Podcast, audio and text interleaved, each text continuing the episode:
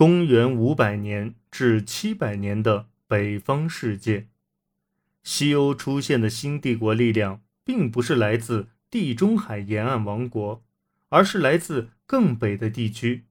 在这里，罗马的典范已遗失，又或者被抛弃，因为新移民的精英阶层是在穷兵黩武和互相馈赠厚礼的基础上建立起政治体系的，而非靠拉丁文。和官僚对资源的聚敛，在地中海沿岸的地区以外，罗马的意识形态遭到彻底的抛弃。在英格兰，从公元五世纪早期起，所有的罗马别墅都不再有人居住，其中许多还被粗暴的摧毁。在罗马不列颠城镇，情况亦是如此。公元五世纪时，这类建筑迅速被遗弃。大量的墓葬资料显示，到公元五世纪中叶，新的日耳曼文化规范在占人数大多数的农村人口中十分盛行。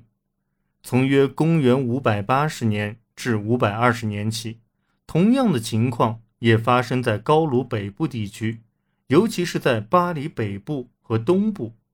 在过去，这些新墓地的出现被视为当地原有人口。被大规模侵入的外来移民所驱赶的证据。昂格鲁人和萨克逊人从低地国家丹麦南部和英格兰而来，法兰克人则从高卢北部的莱茵河东岸而来。在英格兰，外来移民现象的确存在。第一次主要的移民潮发生于公元五世纪四十年代。然而，到公元六世纪中晚期，外来移民迁入的现象仍有发生，尤其是英格兰东部的火葬方式，显然源于外来的昂格鲁移民。这种移民现象的最终结果是，当地的凯特语完全被各种日耳曼方言所取代，而各个昂格鲁萨克逊王国则在英格兰乡村的地区建立起来。有一些这类的新墓地的主人，并非真正的外来移民，而是罗马不列颠人以及高卢罗马人的后裔。他们移风易俗，接受了新的昂格鲁萨克逊和法兰克规范，以适应新环境。这样一来，移民迁入的程度便难以被评估。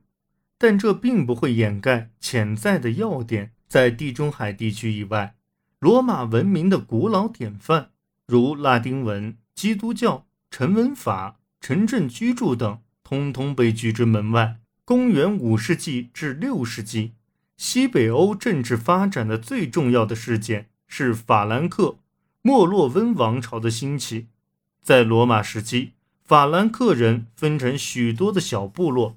帝国衰落后，这些小部落在希尔德里克。和克洛维父子俩的领导下统一起来。希尔德里克统治时期，法兰克人作为罗马的协约盟友，曾为罗马提供雇佣兵。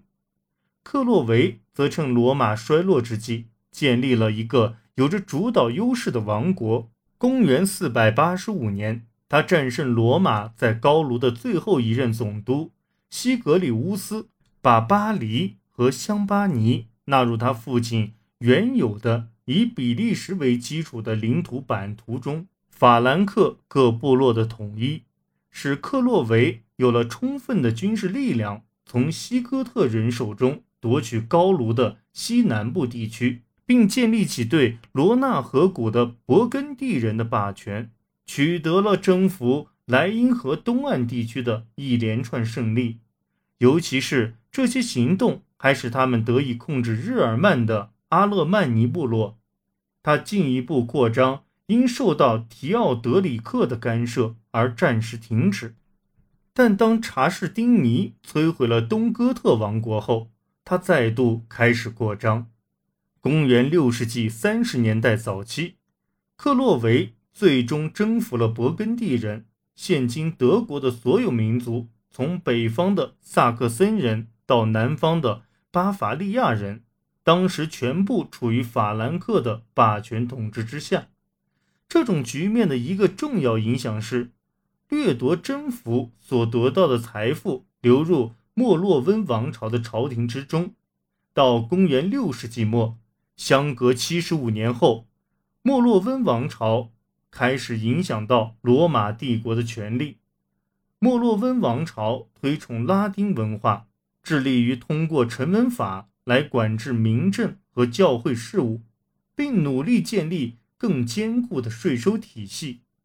然而，罗马化的外表之下，却埋藏着中世纪早期法兰克王国与罗马帝国的根本区别。法兰克王国结构较弱，聚集于王朝中心的权力较少，相应的。地方的权力就更大。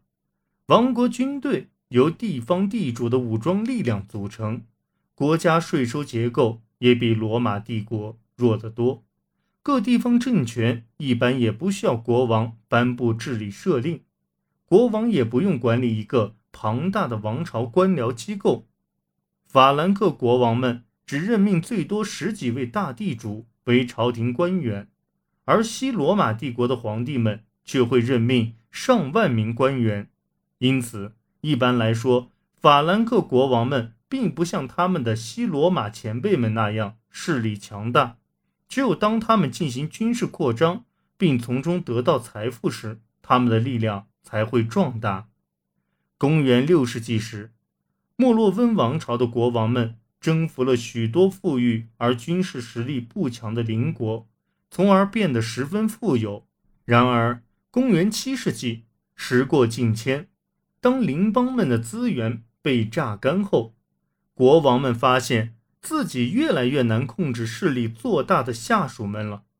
公元七百年，莫洛温王国四分五裂，莱茵河东岸的卫星国重新获得独立，高卢的中部地区也分裂成好几块势力范围：东北高卢、西北高卢、勃艮第。阿基坦这些地方的公爵都从莫洛温王朝后期的国王们手中夺走权力，自立朝廷。